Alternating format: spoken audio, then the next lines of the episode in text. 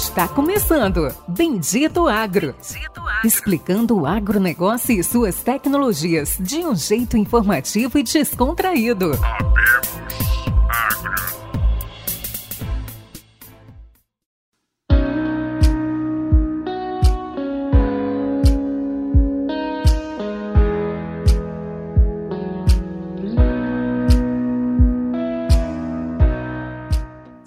Sejam todos bem-vindos, meu amigo, minha amiga, a mais um episódio do Bendito Agro, o seu podcast de inovação e tecnologia mais badalado do agronegócio do Brasil e do mundo.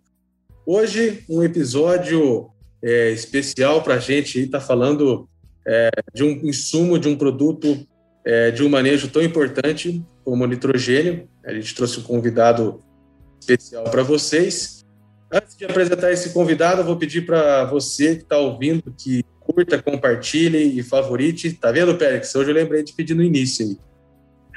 Não poderia faltar o nosso cofundador, co-host, o host mais bonito desse episódio, Péricles Briante. E aí, pessoal, tudo bem?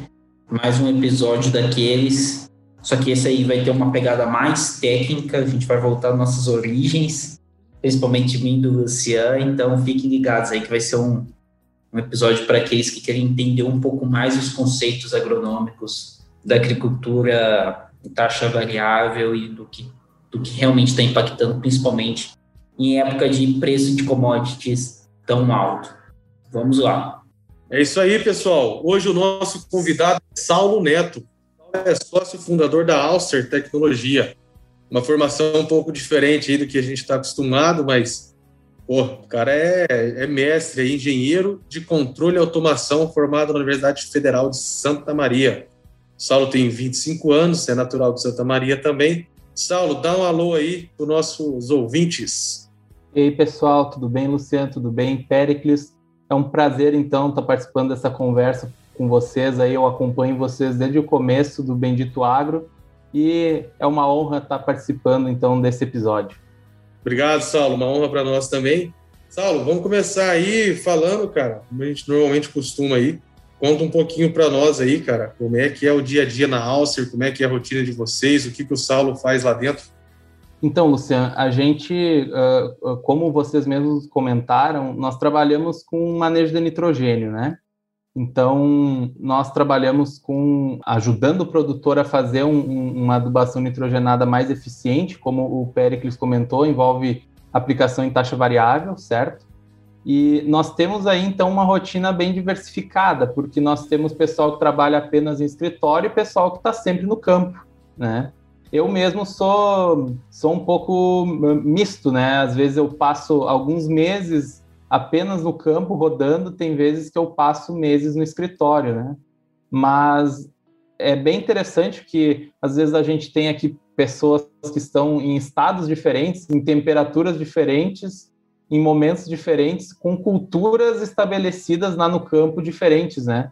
Então é uma, uma, uma rotina bem, bem interessante. Daí o pessoal de cada região aí atende as áreas de milho, feijão, trigo, algodão e o pessoal do escritório é quem trabalha de fato nas prescrições, né? Então o pessoal de campo está próximo do produtor, está próximo da lavoura, faz todo o operacional, né? Nós trabalhamos então com levantamentos aéreos, com, com uh, imageamento multispectral, então existe esse esse esse processo, esse essa operação, né? E, além disso, tem todo o processo de prescrição que ocorre em escritório, muitas vezes em turno inverso. Então, às vezes, o pessoal está fazendo um mapeamento à tarde, por exemplo, pela manhã, e durante a madrugada, a, a, os processamentos e as prescrições são, são geradas para que no outro dia de manhã o produtor já possa fazer a aplicação de nitrogênio em taxa variável. Então é uma coisa bem movimentada. Praticamente 24 horas por dia tem alguém na empresa trabalhando. Isso é bom. Isso é bom. Isso, ah, provavelmente ninguém deve ser CLT, né? Porque. Mas brincadeiras à parte. Saulo, me diz uh, como que funciona, né? Eu tava. A primeira vez que eu conversei com vocês, um ano e meio, acho que dois anos atrás, não me lembro. Uh, você estava mostrando um pouco do que é a ideia da taxa variável, mas qual que é o princípio, né? Por exemplo, se, se vamos pegar um, um, caso do milho, né? E depois eu quero que você comece, depois eu vou perguntar um pouquinho mais de arroz, feijão e algodão. Se vamos pegar o caso do milho, se uma planta ela tá maior e tá mais vigorosa e do outro lado do talhão tem uma planta bem menor, né, mais baixa em altura e menos vigorosa, essa planta, aonde você vai aplicar mais nitrogênio, aonde você vai aplicar menos? Explica um pouco como que é a, a ideia do conceito, a, o conceito da taxa variável de nitrogênio. Claro, boa, boa pergunta, Pericles. Esse é um debate bem antigo, por assim dizer, e, e bem polêmico até, né? Uh, essa ideia de fazer taxa variável de nitrogênio ela é bem antiga. Ela, ela, começou antes de se começar a fazer taxa variável de qualquer coisa no Brasil, por exemplo. Então, para vocês uh, terem ideia, relembrarem aí, o, o, o N-Sensor da Yara foi inventado em, em 99, né? Então, imaginem aí que ele já tem mais de 20 anos e servia basicamente para fazer taxa variável de nitrogênio. Em alguns países na Europa, por exemplo, não, não se fala em, em, em, taxa variável, por exemplo, de outros insumos, mas o nitrogênio é o que se faz em taxa variável, né? Às vezes é o contrário do que a gente tem aqui, que a gente começa com outros nutrientes e o nitrogênio é, é, é, é feito depois, por assim dizer, é o último que recebe a taxa variável, né? Por causa da complexidade, né? O nitrogênio ele tem um, um, uma, uma questão assim de que ele é um, é um dos caras que mais manda na produtividade, né? Ele, ele fez toda a diferença, assim, a, o uso da adubação nitrogenada revolucionou a agricultura, né? Porque as plantas respondem muito ao nitrogênio, principalmente aí culturas como as, as gramíneas, né? Por exemplo, milho, cana, trigo. Uh, só que daí, justamente esse nutriente que mais responde, que mais ajuda a planta a produzir, é o mais chato de trabalhar, né? Ele é o, é o mais difícil de ter uma prescrição baseado em dados, né, que não seja aquela coisa ou empírica ou semi-empírica, né, para te ter uma, uma prescrição com exatidão. E daí, claro, vem sempre aquela pergunta, ah, mas o, e análise de solo? Bom, nitrato, por exemplo, vocês não vão ver numa análise de solo, não vão ver na agricultura de precisão. E daí a pergunta, mas é impossível? Não, não é impossível é possível fazer uma análise, fazer a amostra de solo ter o nitrato, só que tem um grande problema. O nitrato, no momento que tu faz a análise do solo, dali a uma semana já pode ser totalmente diferente. Uma chuva que venha a, a cair nesse talhão já pode mudar totalmente o teor de nitrato que tu vai ter no solo. Ah, se esquentou um pouquinho mais, se está mais frio, tudo isso pode acelerar ou desacelerar reações biológicas que vão fazer esse nitrato sofrer transformações, vão fazer ele virar óxido nitroso, enfim, vão fazer a, a, amônia liberado pela matéria orgânica gerar mais nitrato, então acaba sendo uma bagunça, né, por assim dizer, e tu não teria tempo hábil de responder essa variação. Então, o que se tem, assim, já por fato, desde os anos 90, né, que nem eu comentei com vocês que já, já existia o N-Sensor, por exemplo, é que a única maneira eficiente de prescrever nitrogênio em taxa variável, ou seja, para aplicar a quantidade certa no local certo, é utilizando a própria planta como fonte de informação.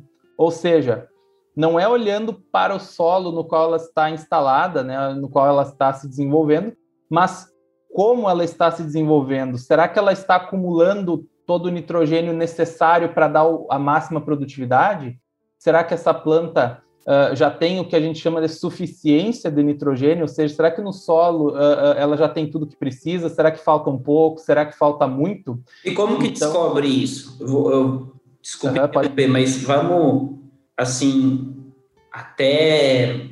Você vai falando, como é um assunto muito técnico, Salvo, eu vou pedindo para dar uma acalmada, né? Porque uhum. é um cash. Então, muitas e, e muitos nossos ouvintes não entendem tão bem, né? Principalmente pensando nesse assunto. E mas até puxando, né? Um dos pontos mais importantes, eu lembro quando morei na Bahia e eu tive o prazer de trabalhar com, com alguns dos grandes consultores, a gente sempre brinca, né? Eu falo com o Luciano direto. Eu tive o prazer de trabalhar com um cara chamado Severo Amorelli. E ele fazia taxa variável de nitrogênio no algodão utilizando o teor de matéria orgânica, principalmente pensando em fósforo disponível e teor de matéria orgânica no solo. E ele falava que e às vezes era mais importante do que a própria biomassa, né? por causa da compensação, da parte de, de como é feita a transformação de amônia, amônia dentro do solo.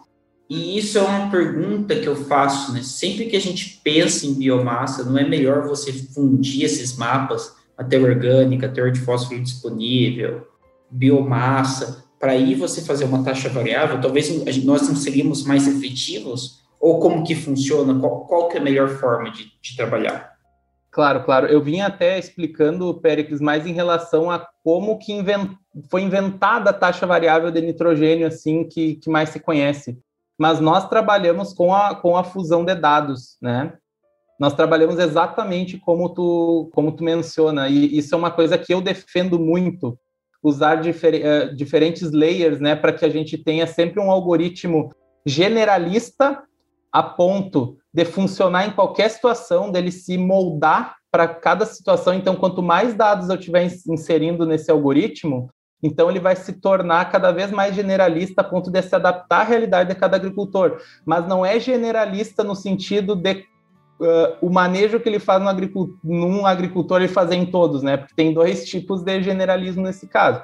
E o Smart N, justamente, que é o produto com o qual a gente trabalha, ele considera mais de 20 camadas né, de dados. E sim, Pericles, uh, é muito importante essa fusão de dados para que o algoritmo seja muito preciso e que e é uma coisa que eu sempre defendo, cada meio por cento, cada um por cento a mais que eu deixar ele mais eficiente, no final lá em mil hectares vai ser uh, uma, uma diferença significativa, né? Por exemplo, no, no faturamento do produtor, na eficiência que ele vai ter.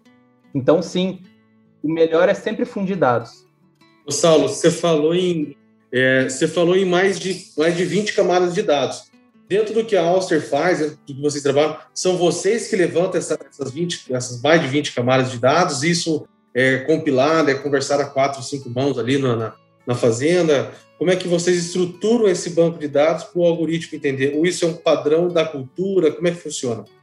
Assim, uh, essas 20 camadas de dados que eu comento, na verdade, elas são dados que, que mudam de, uma, de, uma, de um cultivo para o outro, mas na verdade são mais, tá? São mais dados ali, são. Eu diria que se somar o banco de dados de coisas que ele levanta, por exemplo, sobre a cultura do milho, sobre não sei o quê, sobre cada coisa, eu diria que dá mais de 100 sem uh, uh, dados de entrada tranquilamente. Porém, essas camadas que eu falo são coisas que têm a ver com a cultura daquele produtor, tá? Normalmente envolve uh, uma visita na qual é feito um questionário com, com, com, não necessariamente com o proprietário, mas às vezes com o gerente, né? Em que a gente vai levantar alguns, algumas questões. Por exemplo, tá? Qual é a cultura? Uh, quanto que ele costuma produzir naquele talhão, certo? Isso é muito importante, histórico de produtividade, quanto que ele consegue arrancar naquele talhão uh, e com quanto a gente vai trabalhar esse ano. Então, vamos supor, o produtor diz, ah, eu produzo 180 sacas de milho, esse ano eu quero tirar 190, né? Então, a gente trabalha com isso. Quais são as culturas antecessoras, né? As duas últimas culturas antecessoras, por exemplo, eles sabem isso na ponta da língua, entende? Então, não são dados difíceis de obter. Então, por exemplo, a última cultura, soja, quantas sacas produziu? 80. Uh, ah, e a penúltima, milho, quantas sacas produziu? 160. Beleza, são dados. Se ele tiver o mapa de colheita, ele pode nos fornecer e o Smart Chain vai entender esse mapa de colheita, assim como matéria orgânica, argila, por exemplo. E a matéria orgânica é um dado muito importante e que se o produtor, antes de nos contratar, já faz agricultura de precisão, é muito importante que ele forneça o mapa de matéria orgânica. Por quê? O, que, o exemplo que o Pericles deu de utilizar o mapa de matéria orgânica, ele funciona. Então, e na verdade, existem várias formas de fazer nitrogênio em taxa variável, inclusive usando só o mapa de colheita da cultura antecessora. Já funciona, já é melhor do que fazer taxa fixa. Então, eu tenho várias formas de fazer adubação nitrogenada em taxa variável, que individualmente todas são melhores do que fazer taxa fixa, sabe? E agora imaginem vocês pegar cada uma dessas informações, dessas formas diferentes de fazer taxa variável de nitrogênio e juntar tudo num sistema só, que vai pegar o, o pouco que a matéria orgânica está contribuindo na prescrição, o pouco que as culturas antecessoras estão contribuindo na prescrição e juntar tudo num sistema. Então é essa a ideia. E normalmente para levantar esses dados, a gente não leva mais do que 10 minutos conversando com, com o responsável. Então, se for ver, é pouco trabalho para um grande retorno, né? E se ele não tem, por exemplo, mapa de matéria orgânica, a gente vai usar o teor médio, né? E é importante, por exemplo, que pelo menos entre um talhão e outro haja uma diferenciação da matéria orgânica. Já é uma forma de fazer agricultura de precisão, porque vocês bem sabem que às vezes fazendas muito grandes eles não diferenciam o manejo nem de um talhão para o outro. Então, quem dirá fazer um grid, né? Então, às vezes, um pouco que a gente já consegue diferenciar um talhão do outro já ajuda. Se tem o mapa, perfeito. E aí, quando não tem o mapa, você faz ali uma, uma amostra média ali por talhão, né? Isso pensando já naquele, daquele produtor que procurou você um pouco antes da, da, da safra para fazer esse planejamento, né, Saulo? É, assim, nós, nós a Auster não oferece uh, serviço de uh, amostra de solo, entende? Nós não concorremos com empresas de agricultura de precisão. Então, normalmente o produtor, o, o nosso cliente, ele pelo menos a amostra do talhão ele tem, né? A gente sempre busca, incentiva ele a ter a amostra pelo menos do talhão ou então da, do grid, mas a questão até que o nosso nicho de, de, de clientes, os clientes que nós, nós buscamos, normalmente eles têm, sabe? São, são clientes uh, mais técnicos, que já adotaram a agricultura de precisão na maior parte dos casos, então, porque eles já têm taxa variável, eles já estão familiarizados com a ideia de fazer taxa variável, entende? Então, para nós isso facilita muito, né? Facilita porque daí já é um, um, um modelo de dados que ele já está acostumado a lidar. Pensando em dois cenários, Saulo, vamos pensar assim: eu sou um produtor de. Eu sou, eu sou uma multinacional, sou um grupo muito grande, é, e quando eu vou plantar, eu já tenho meu planejamento definido. Então, eu já defini é, quantos quilos de ureia que eu vou jogar na cultura. E eu conheci a Alcer, eu escutei o podcast do Bendito Agro, falei, pô, vou chamar o Saulo aqui e ver se a gente tem, tem um ganho. Quando você chega numa propriedade agrícola que já tem, você chega aqui, eu vou falar, Saulo, eu tenho 350 quilos para jogar no algodão. É, como é que funciona esse trabalho? Explica isso para nós e explica também aquele produtor que é pequeno, médio ou grande, mas é, conheceu a Alcer, chamou você antes de partir para a compra. Diferencia isso para nós, explica como é que vocês fazem. Claro, por exemplo, assim, o produtor que já, que já comprou todo o insumo e que não pode nem faltar e nem sobrar, vamos supor. Dá para subdividir ainda. Pode ser que o produtor já tenha definido quantas aplicações de cobertura ele vai fazer, que quantidade de nitrogênio ele vai colocar em cada aplicação, e simplesmente ele nos dedicava, vamos supor assim, ó, tal aplicação de cobertura que vai ocorrer em tal estádio da, da, da cultura, eu vou distribuir em taxa variável com o Smart Chain. O que, que acontece?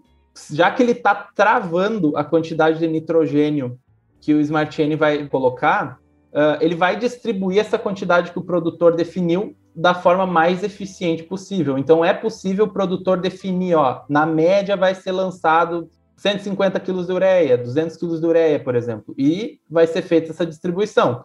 Se o produtor ainda não, defi não definiu parcelamento nem nada, nós definimos isso junto com ele. Então é muito comum, inclusive, do produtor dizer: Ó, oh, eu estou pensando em colocar no total uns 300 quilos de ureia, como que a gente faz? Será que eu aplico 150, 150, 100, 100, 100, ou aplico 300 de uma vez? Em que estágio eu coloco? Será que eu boto um pouco mais para frente, um pouco mais para trás? Tem, tem um vizinho meu que diz que tem que adiantar o máximo, e daí tem outro vizinho que diz que tem que atrasar. E daí o cara às vezes não sabe, e daí com base nos dados dele, no solo dele, o cultivo dele, o clima, nós definimos o melhor manejo para ele ter a, a, a, melhor eficiência, entende?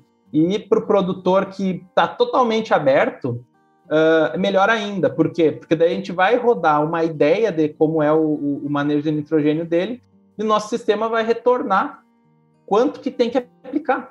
Entende? Por exemplo, assim, Uh, às vezes ele está preparado, vou colocar uma primeira de cobertura, vamos pôr no milho, ah, 100, 100 quilos na primeira, 200 na segunda. Daí a gente roda lá o Smart Chain, daí ele mostra para o produtor, 200 quilos é demais na segunda.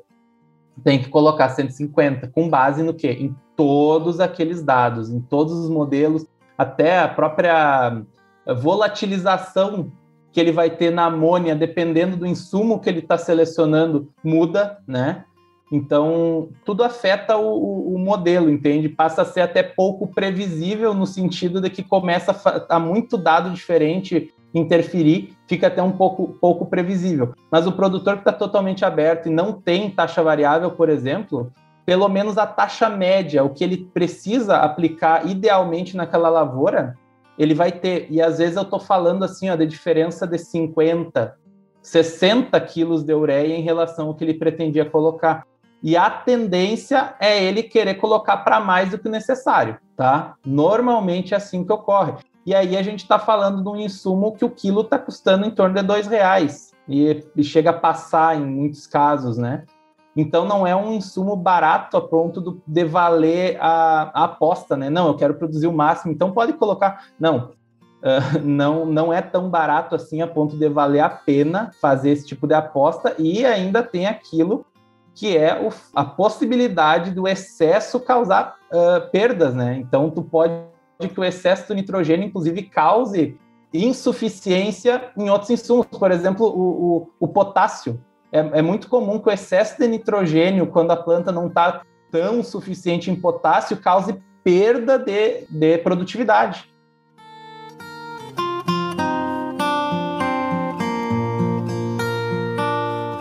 Ô Saulo, agora sim, me ajuda a entender alguns pontos, acho que são importantes. Quais as diferenças né, do manejo de nitrogênio em taxa variável entre algodão, feijão, milho e arroz? O que, que, que leva-se em consideração em cada cultura?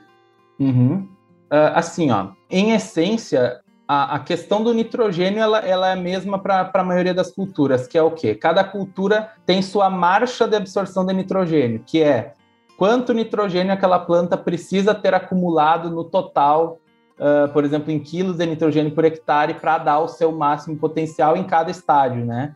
Então a gente tem o milho ali com sua marcha, o algodão com sua marcha, o feijão com sua marcha, todas, cada uma tem sua marcha de absorção. E no geral é uh, se fala que o nitrogênio tem que ser disponibilizado para essas plantas ao longo que ao, ao longo do, do andar dessa marcha de absorção, certo? Então isso já é uma, uma, uma diferença, tá? Por quê? Porque no momento que tu está aplicando o Smart N, ele considera uh, uh, o estágio daquela planta, né? No caso, quando, quando é a nossa tecnologia, considera o estágio daquela planta, em que ponto ela está na marcha, qual era a quantidade ideal de nitrogênio que essa planta precisaria ter acumulado para produzir o seu máximo e quanto a menos que ela tem, vamos supor em, em porcentagem, ah, 10% a menos. Bom, 10% a menos de 1 quilo são 100 gramas, 10% a menos de 10 quilos é 1 quilo, entende? Então, a própria agressividade da variação varia conforme a planta vai indo para o final do ciclo. Então, plantas com estágio mais avançado, ela fica mais agressiva a variação, né? E, a, e, tende a gastar um pouco mais caso essas plantas estejam chegando, vamos por assim, estejam crescendo mais com insuficiência de nitrogênio, né? Digamos uma deficiência mais severa. A tendência é o algoritmo gastar mais. E outra questão uh, que é bem interessante, Péricles, e tem a ver com uma pergunta que tu fez lá no começo, que eu acabei enrolando e não te respondi. Uh, ah, uma planta muito pequena, né? Recuperar aquela planta. Conforme vai indo para o final, uh, o algoritmo avalia a viabilidade de recuperação das plantas. Então, quando eu tenho plantas mais ou menos pequenas, vamos supor que esteja sendo feito a, a aplicação em taxa variável no início, ele tem uma tendência, vamos dizer assim, uma fé maior em recuperar plantas que estejam deficientes.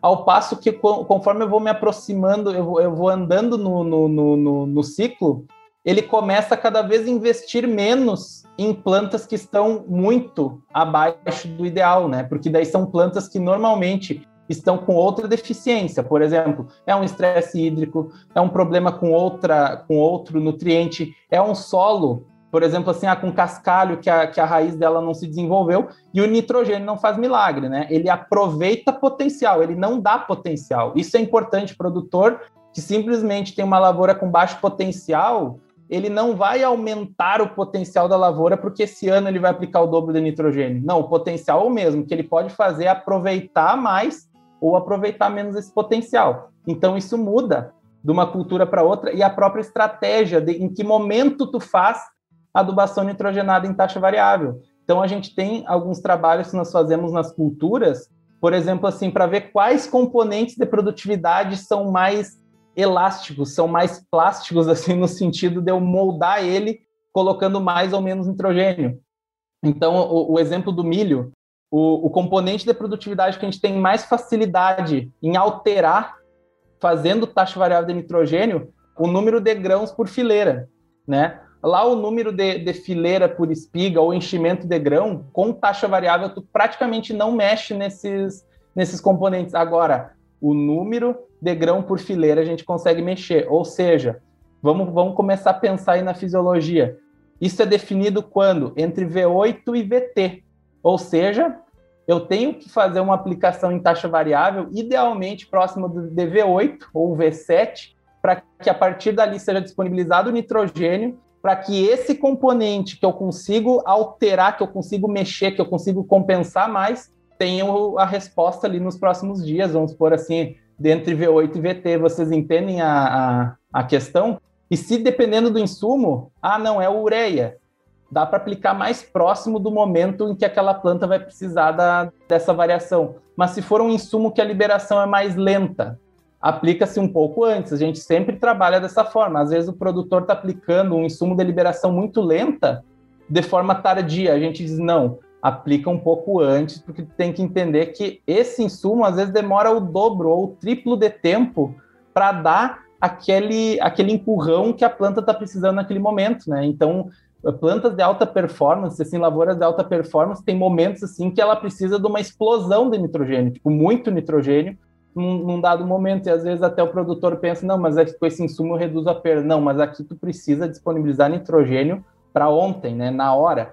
Então, dependendo da cultura, né, ah, o, o trigo, ah, diminuir acamamento no trigo. Isso se define lá no começo, lá no perfilhamento. Então, se eu quero fazer uma adubação nitrogenada no trigo para evitar o crescimento vegetativo excessivo, para estimular o perfilhamento em áreas onde uh, a biomassa está baixa, eu preciso fazer isso quanto antes. Não adianta pegar uma planta lá que está em plena elongação, fazer taxa variável de nitrogênio e achar que ela vai colocar mais espigas por metro quadrado, que não vai acontecer. Então vocês entendem que é uma coisa assim, ó, tem que entender a fisiologia da planta, não existe uma, uma receita de bolo muito generalizada assim para fazer de uma planta para outra. Até por isso que nós limitamos o número de culturas que nós atendemos. O algoritmo uh, ele é praticamente o mesmo, né? Só que para colocar uma cultura a mais para trabalhar nitrogênio em taxa variável, existe todo um trabalho de entendimento da fisiologia daquelas plantas, de colocar um banco de dados sobre o comportamento daquelas plantas, sobre todas as simulações que o algoritmo precisa fazer.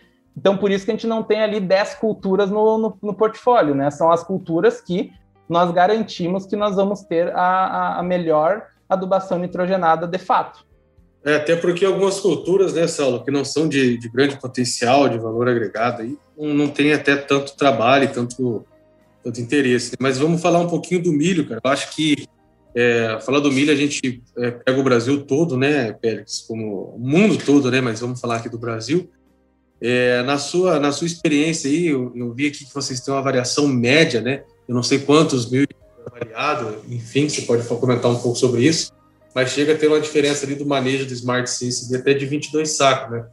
Ah, estamos falando aí de 13%, né, uma variação média ali de 13%.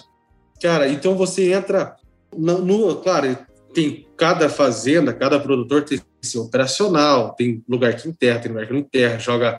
Tem, no irrigado a gente vai para fertirrigação, é, a lanço e tudo mais, né? Você falou da ureia protegida, né? Da explosão, é bem mais cara, fica até mais caro o manejo, né? Ô, Saulo, vamos dar um spoiler aí pro, pro pessoal. Na tua expertise, na tua experiência aí com todo esse manejo, o que, que vem dando mais resultado na cultura do milho, cara? Legal, boa, boa pergunta. Assim, ó, às vezes é até uma coisa que para mim é até chato de dizer, sabe? Mas são as lavouras que estão com o yield gap bem alto, entende? Assim, que tem muito a melhorar. Então, uh, como nós começamos aqui no Rio Grande do Sul e, por padrão aqui a nossa clientela é irrigante, de alta tecnologia, né? E, e daí o que, que acontece? Uh, já são manejos que estão entregando 220, 230, tem clientes aqui que produzem 260 sacas de, de milho, sabe? Então, arrancar cinco sacas de um cara que produz 250 é um baita desafio. É um baita desafio. É bem mais difícil do que arrancar 20 sacas de um cara que produz 150, entende? Então, assim, ó, para nós, dá um bom, um bom resultado, sim, uh, quando a gente tem lavouras, assim, mais, entre aspas, perfeitas, no sentido, assim, estão nas melhores condições para dar a melhor produtividade, há um resultado, só que o resultado, assim, ó, mais alarmante, assim, no sentido de impressionante, são em lavouras assim que estão produzindo 150, 170 sacas de milho, né? Que o produtor não, não investiu muito. Então, o ano passado mesmo, uh, esses casos ali que, que, que, a gente colocou de mais de 20 sacas de incremento, isso acontece em casos onde o produtor faz uma aplicação de cobertura de nitrogênio, entende? É pouco nitrogênio. Então, imaginem que foi apenas uma aplicação de cobertura e essa aplicação de cobertura 100% em taxa variável. E eu estou falando assim, ó, de uma variação que vai de 30 quilos de, de ureia até 220, 240. Então é uma variação super agressiva, se vocês forem pensar friamente, e uma única aplicação. E aí, lavouras que estavam uh, produzindo 150, 160 pularam para 180, 190. Para vocês terem uma ideia, teve uma fazenda em que a gente fez ali aproximadamente mil hectares de, de Smart N em Minas Gerais, que ele dividiu meio a meio, tipo, a metade dos pivôs é, é convencional, metade é Smart N a quantidade de nitrogênio total disponibilizada vai ser a mesma, né? Uma média ali, vamos por 150 quilos de, de ureia por hectare.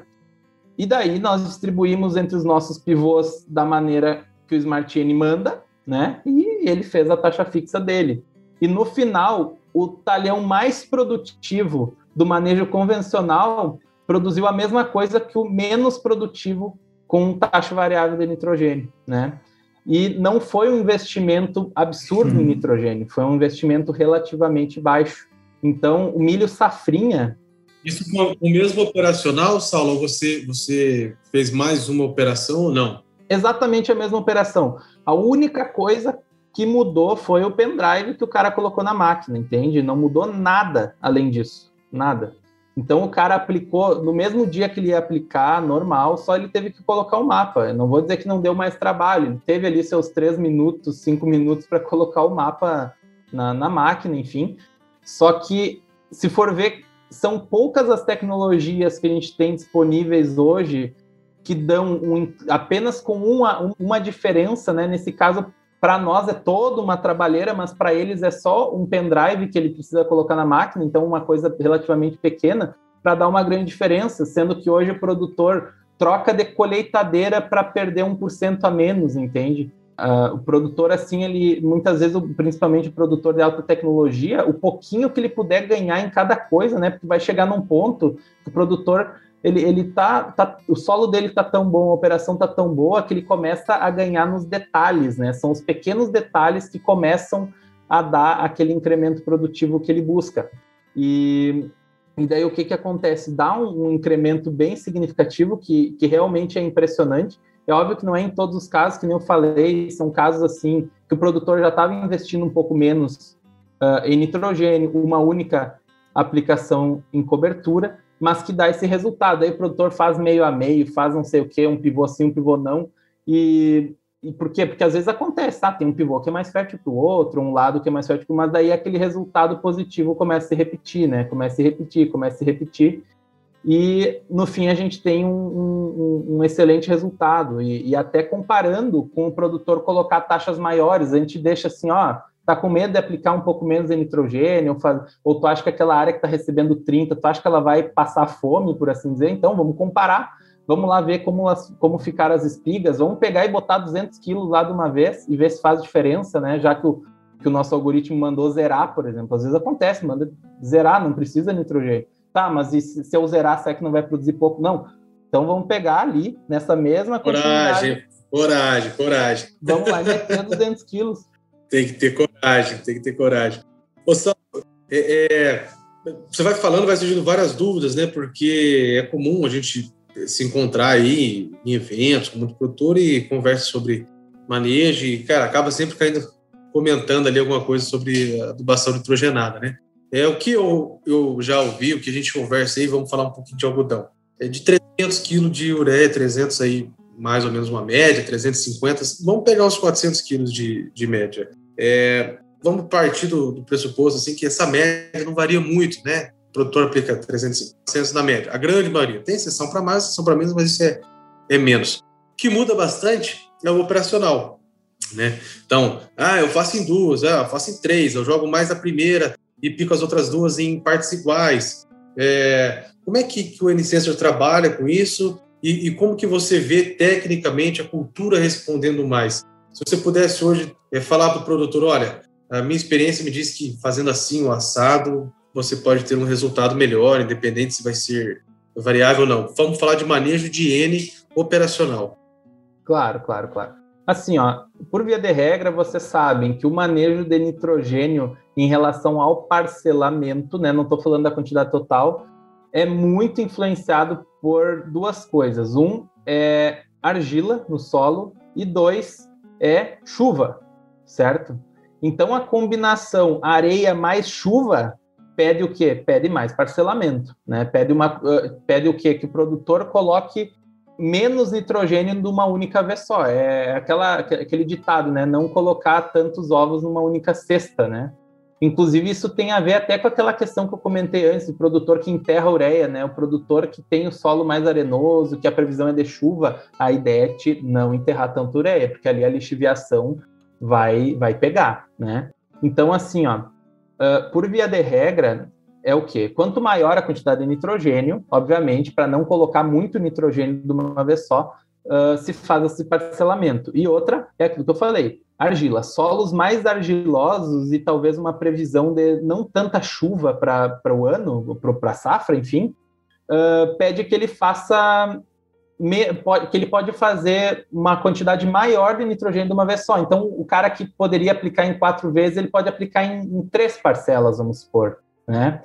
Então tem, tem essa questão. Outros detalhes, se ele vai aplicar nitrato de amônio, por exemplo, eu sei que são poucos que aplicam, mas alguns aplicam, ter mais cuidado, porque esse insumo tem mais tendência a lixiviar, né? Por exemplo, ah, tu vai aplicar nitrato de amônio em relação à ureia.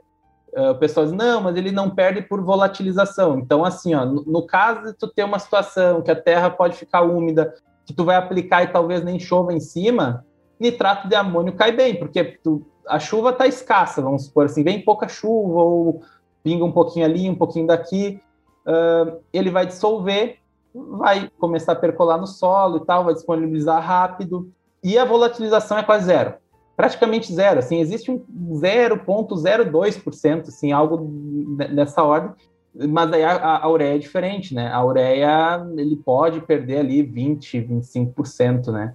Só que daí entra aquela questão, e chuva? Se a, a, previsão é que chova, a ureia vale bem mais a pena, porque o nitrato ele vai perder, assim, ele está jogando rala abaixo, sabe? Então, vai depender desse tipo de, de situação. E áreas irrigadas numa, num, num ano que, que, chove pouco, vamos por assim, ó, o ano para o sequeiro tá ruim, mas para a área irrigada tá boa, tá bom. Eu quase sempre digo, o melhor insumo é a ureia convencional, né? Porque tu vai ter um controle do que está acontecendo. Tu, tu, literalmente vai fazer chover quando tu quiser, a quantidade que tu quiser. Então tu vai poder aplicar cinco horas antes da chuva, sabe? Que é o ideal. E às vezes o produtor vão, vão pegar o Mato Grosso, né? Putz, o cara tem milhares de hectares para aplicar. E daí, putz, daí ele tem que dar um jeito de aplicar tudo antes da chuva, né? Algum, algumas partes ou vai, não vai dar tempo de aplicar, porque vai chover antes, então ele tem que ser antecipado. Ele vai ter uma parte lá que ele aplicou três dias antes da chuva, e entra outra questão. Se o solo estava úmido e a temperatura alta, aí volatiliza, que é uma beleza. A ureia, por exemplo. Mas daí o que, que o produtor que tem essa, esse problema de instabilidade, de insegurança em relação ao clima, ah, ele pode usar uma fonte protegida, ou ureia com NBPT, já começa a fazer mais sentido, né? E que é uma coisa que eu penso assim, às vezes tem produtor que tem sequeiro e pivô e ele vai fazer um manejo diferente. E eu costumo dizer, cara, coloca a ureia no pivô e coloca o teu insumo protegido ou com inibidor no sequeiro. certo? E daí tem aqueles insumos, inclusive, por exemplo, que é sulfato de amônio misturado com ureia com NBPT, sabe? Que é feito para sequeiro, basicamente. Que, que daí pode ter um efeito muito bom, porque ele vai ter ureia, que vai liberar ali uh, um, po um pouco, vai dissolver um pouco, um pouco mais rápido, daí tem o NBPT, que ela vai liberar o amônio uh, uh, um pouco mais devagar, ao passo que tem o sulfato de amônio também, que ele é um insumo muito bom, porque praticamente não volatiliza, né? Então, essa questão eu sempre digo, não é bom copiar do vizinho, tá? Tenta entender as diferenças, assim, ah, o meu vizinho fez e ficou bom, tá, mas quais são as minhas diferenças para o meu vizinho, né? Como que é meu solo? Será que ele planta mais tempo? Será que o... E daí entra aquela questão mesmo da própria matéria orgânica, o, o, dependendo da temperatura, claro, o, o, algodão é uma cultura que fica muito tempo absorvendo nitrogênio. Né? Ela não é uma cultura rápida como o trigo ou o feijão, né? O algodão ele fica um tempão lá uh, absorvendo nitrogênio, 100, 140, 150 dias. Então, ele usufrui bastante da matéria orgânica, ele fica ali uh, pegando aquela matéria orgânica que está sendo disponibilizada, né? Então, também isso é levar em consideração que o, o mesmo solo, vamos por assim, ó, é o mesmo talhão. Metade dele eu vou botar milho, metade eu vou botar algodão. E eu quero saber quanto de matéria orgânica que está acreditando. É diferente de uma cultura para outra. Putz, mas a matéria orgânica é a mesma e, e, e eu estou plantando no mesmo dia, sim, mas uma, uma daquelas culturas vai ficar ali mamando na terra por mais tempo. A outra não. E a matéria orgânica, ela não, ela não vai disponibilizar só quando tem cultura, não vai acontecer assim, tipo, ah, não, agora ele colheu o milho, então vamos parar de mineralizar. Não vai ficar queimando, né? Então são, são coisas assim que parecem até detalhes um pouco bobos, né? E só que é uma coisa que se sabe há, há, bastante tempo e talvez até por se tornar um pouco uh, corriqueiro, clichê, uh, para de, de, se falar, né? De considerar aquele, aquele, essas, essas particularidades aí que nem às vezes eu chego assim, bah, tem um produtor ali que tem um talhão que tem 1% da matéria orgânica e outro tem 3% manejo de nitrogênio idêntico, sabe? Não precisa nem de algoritmo para já dar uma melhoradinha nisso, entende? Às vezes a, a gente desenvolve uma baita tecnologia para resolver um problema, mas às vezes a coisa é um pouco mais de sentar e dar uma pensadinha assim que já dá para melhorar. Não, aí foi bom, hein? Gostei dessa forma que você falou. É, às vezes é só dar uma sentada e dar uma pensadinha que já dá para fazer muita coisa.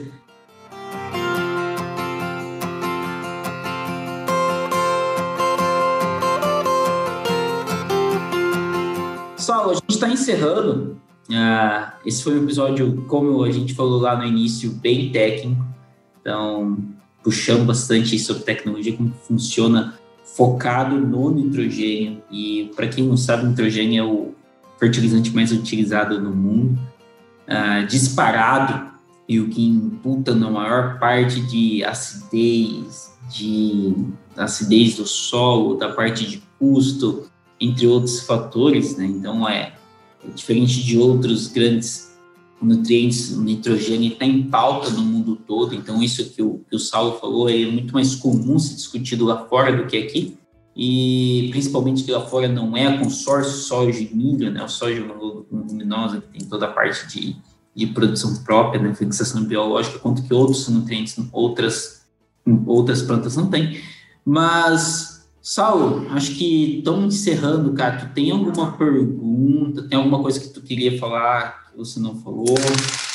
Quer fazer uma pergunta que está vindo por aí? Se você acha que é, se você acredita em alguma coisa diferente para os próximos anos, próximos meses, ou para você do jeito que tá, tá bom. É só, é só o produtor ter a mente mais aberta que nós já vamos avançar muito. Não, não, Péricles, assim, ó, uh, muita coisa precisa mudar, né? Não, não apenas o produtor, porque, ó, óbvio, se tratando de agronegócio, o, o protagonista é o produtor, então, se ele não mudar, nada muda, mas a forma com que se entrega a tecnologia também tem que mudar, né? Uh, é muito interessante desenvolver tecnologia, ver um problema e sair tentando resolver, mas o que a gente precisa ter mesmo, estou falando para os desenvolvedores, tá? Estou falando assim para quem senta e programa e inventa eh, aplicativo e algoritmo e sistema, tem que pensar de forma mais empática, né, com o produtor, com o homem do campo, né? Eu falo não apenas o produtor, mas o cara que opera a máquina, né? Aquilo que eu comentei para vocês. Quando eu falo assim, tipo, poxa, o cara vai levar uns cinco minutos para importar o mapa, uh, parece bobagem, mas isso para nós ainda é um problema. Putz, tá, tá afetando o trabalho do cara, tá fazendo com que ele, ele perca tempo com uma coisa que ele não perdia, entre aspas. Né? Eu falando perca tempo no sentido de que o operacional dele vai ser mais complexo, né? Inclusive, Uh, sempre que a gente chega em grandes produtores que, que se tornam nossos clientes, muitos deles já fizeram taxa variável de nitrogênio uh, com outras tecnologias, né? Eu não estou dizendo aqui simplesmente a nossa tecnologia é melhor, mas às vezes por que, que o que leva o produtor a, a, a deixar de adotar uma tecnologia, eu não falo só do nitrogênio, tem outras, muitas vezes a tecnologia funciona, tem potencial, só que é difícil de implementar, né? Uh, simplesmente o cara tem que, por exemplo, ah, tu pode fazer essa aplicação com esse equipamento, não sei o quê, mas aí tu vai ter que andar no máximo a 18 km por hora. E o cara tá acostumado a aplicar a 25, já não dá certo. Não, porque aqui tu vai ter que parar para fazer não sei o quê, tu vai ter que calibrar, tu vai ter que assistir essa, essa videoaula. Exatamente. É, esse foi o maior problema, que acho que o Luciano também teve regulador de crescimento taxa variável no algodão, esse é o maior problema de todos, né? Porque você pede para o cara entrar só com o regulador, mudar a forma dele de aplicar. Então, assim, é, é uma operação a mais. O regulador, de... ninguém quer fazer isso. Ninguém faz isso, é uma mentira, você fez aí. Mas, assim, não, ninguém quer fazer uma operação a mais no algodão, já, a operação já é conturbada. De 20, tivemos resultado aí de 20 a 26 arroba mais, cara. Absurdo. É, falando de regulador, estou falando de, de, uma aplicação, de duas, duas aplicações só. Agora, a ureia é uma operação que o cara, o nitrogênio é uma operação que normalmente o cara já entra sozinho, né? Então. Entendeu? Então, assim, o que, que acontece, né? A gente puxando aqui. É, quanto menos, quanto mais tecnologias e mais inovações nós puxarmos que não impactem no dia a dia do produtor, maior é a adesão, entendeu? tudo, tudo que o cara tem uma operação a mais, putz, só que assim, nível ali, uma operação a mais 26 arroba é uma, uma loucura. Lucratividade é mais mil reais, mil duzentos reais, isso tô falando. É, você falou em arroba em pluma, arroba caroço, arroba caroço, né? Então, assim, mas é isso, Saulo. Puxa o encerramento. Saulo, só para só o pessoal, é, hoje vocês atuam em todo o Brasil e quem quiser achar a Áustria aí, como é que faz? Uh, nós atuamos, então, uh, Rio Grande do Sul, Goiás, Minas Gerais e Mato Grosso, tá? Para achar Auster é, é, bem tranquilo, dá para pesquisar no Google Auster Tecnologia ou coloca Smart N, manejo de nitrogênio em taxa variável Smart N. Uh, a gente tem Instagram, Facebook, LinkedIn também, arroba austertech, tá?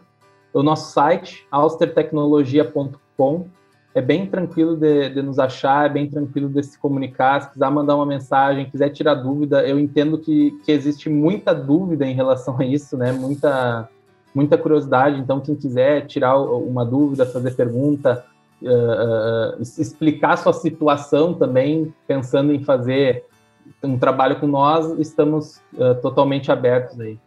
Só mais uma pergunta aí, pensando aqui no, no, operacional que muita gente tem, né? Tem muito produtor, grupo grande fazendo tal, que tem o seu próprio equipamento.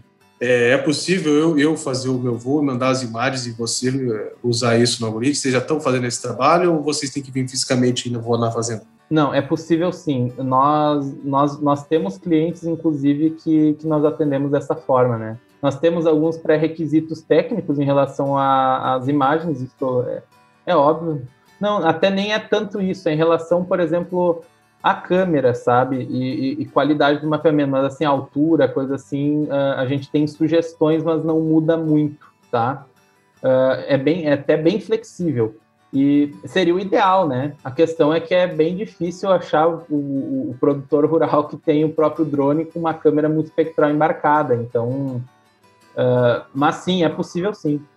Legal, Saulo. Obrigado, cara, pela sua presença, obrigado pela participação. Eu vou te chamar no zap aí que eu fiquei com algumas dúvidas. eu falei, eu falei, cara, eu devo o Luciano, como ele trabalha nesses grandes grupos, eu devia cobrar. Porque direto vem uns caras aqui e já puxa negociação. Eu falei, isso é um absurdo.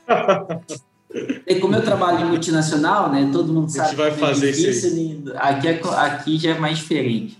Como, já aproveitando o gancho do, do Pérez aí, tô com milho plantado, viu, cara? Tenho Opa! Eu terminei o plantio de milho, vamos fazer alguma coisa lá junto. Ó, tô, tô vendo rolar. Vamos aproveitar, aqui, ó, né? Pra não. Tô não vendo rolar um, um, teste, né, cara? Tipo assim, o cara vem de agro, vai fazer uma área, né? Um grande grupo que vai, vamos fazer, um vai fazer parte lá. do maior grupo agrícola do mundo. Vamos fazer um pivôzinho lá. Salve, cara, obrigado, obrigado a todos aí que estão ouvindo, nos ouvindo aí até agora. Agradecer aos nossos ouvintes, pedir para vocês de novo que curtam, compartilhem, favoritem, mandem no grupo da família, manda no grupo da faculdade, do trabalho, manda para todo mundo aí. Agradecer aos nossos parceiros aí, o Maico do Agricultura de Alta Precisão, o Yuri do Bahia Agrícola, a Silviana do Dicionário, a galera do Prós de Balcão, de São Paulo, Bahia, Mato Grosso, do Brasil e do mundo. Valeu, pessoal. Valeu, Pérez. Obrigado, Saulo. É isso aí. Valeu. Um grande abraço a todos e até a próxima semana. Valeu, Péricles. Valeu, Luciano. Até mais.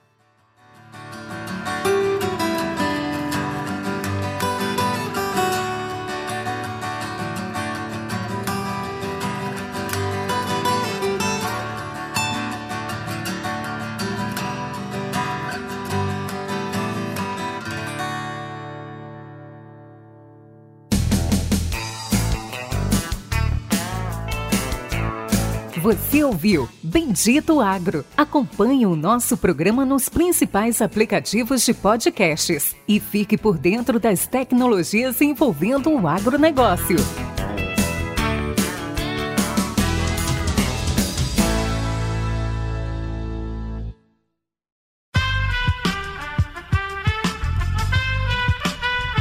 Esse podcast foi editado por Aerolitos Edição Inteligente.